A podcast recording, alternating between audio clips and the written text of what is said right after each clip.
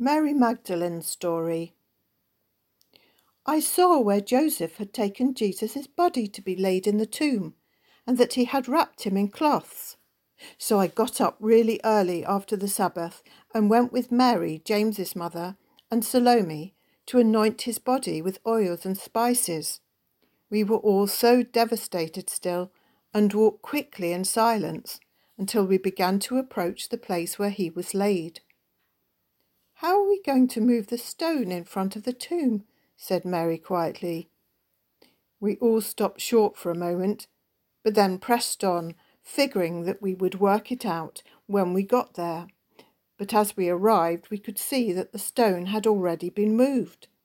I ran towards the opening, my heart beating fast, my anxiety rising. Where is he? Where have they taken him?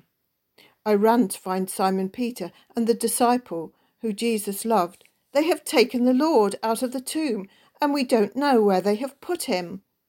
Peter jumped up at once, and we were all running. By the time I reached the tomb, they were both standing over the strips of linen cloth, seeing for themselves that it was true. Then they left and went back to where they were staying. I couldn't, I just couldn't leave. My legs just didn't want to leave the spot where I had last seen Jesus.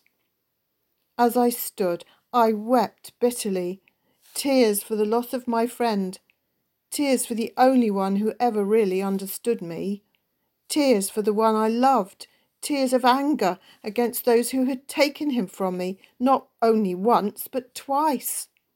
I could not even give him an honourable burial. Then through my tears, I saw two people where his body had been.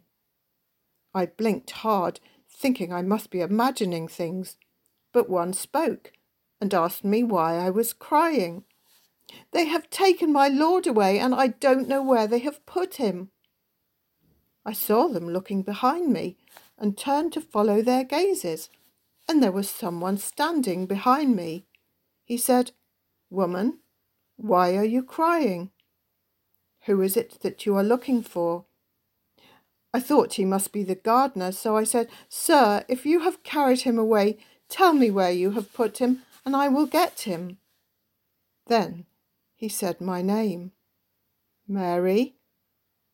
I was stopped in my tracks. The hairs on my skin stood up. I would know that voice anywhere. The only one who said my name in that gently admonishing, patient way. Mary? My lord, I ran towards him, but he stopped me, telling me not to hold on to him. He said that he hadn't yet gone to his father, but that he would. He asked me to go and tell his brothers that I had seen him. I stood for a while just staring at him, not understanding, not wanting to leave but then went to Jesus' disciples with the news I have seen the Lord. He is risen. He is alive.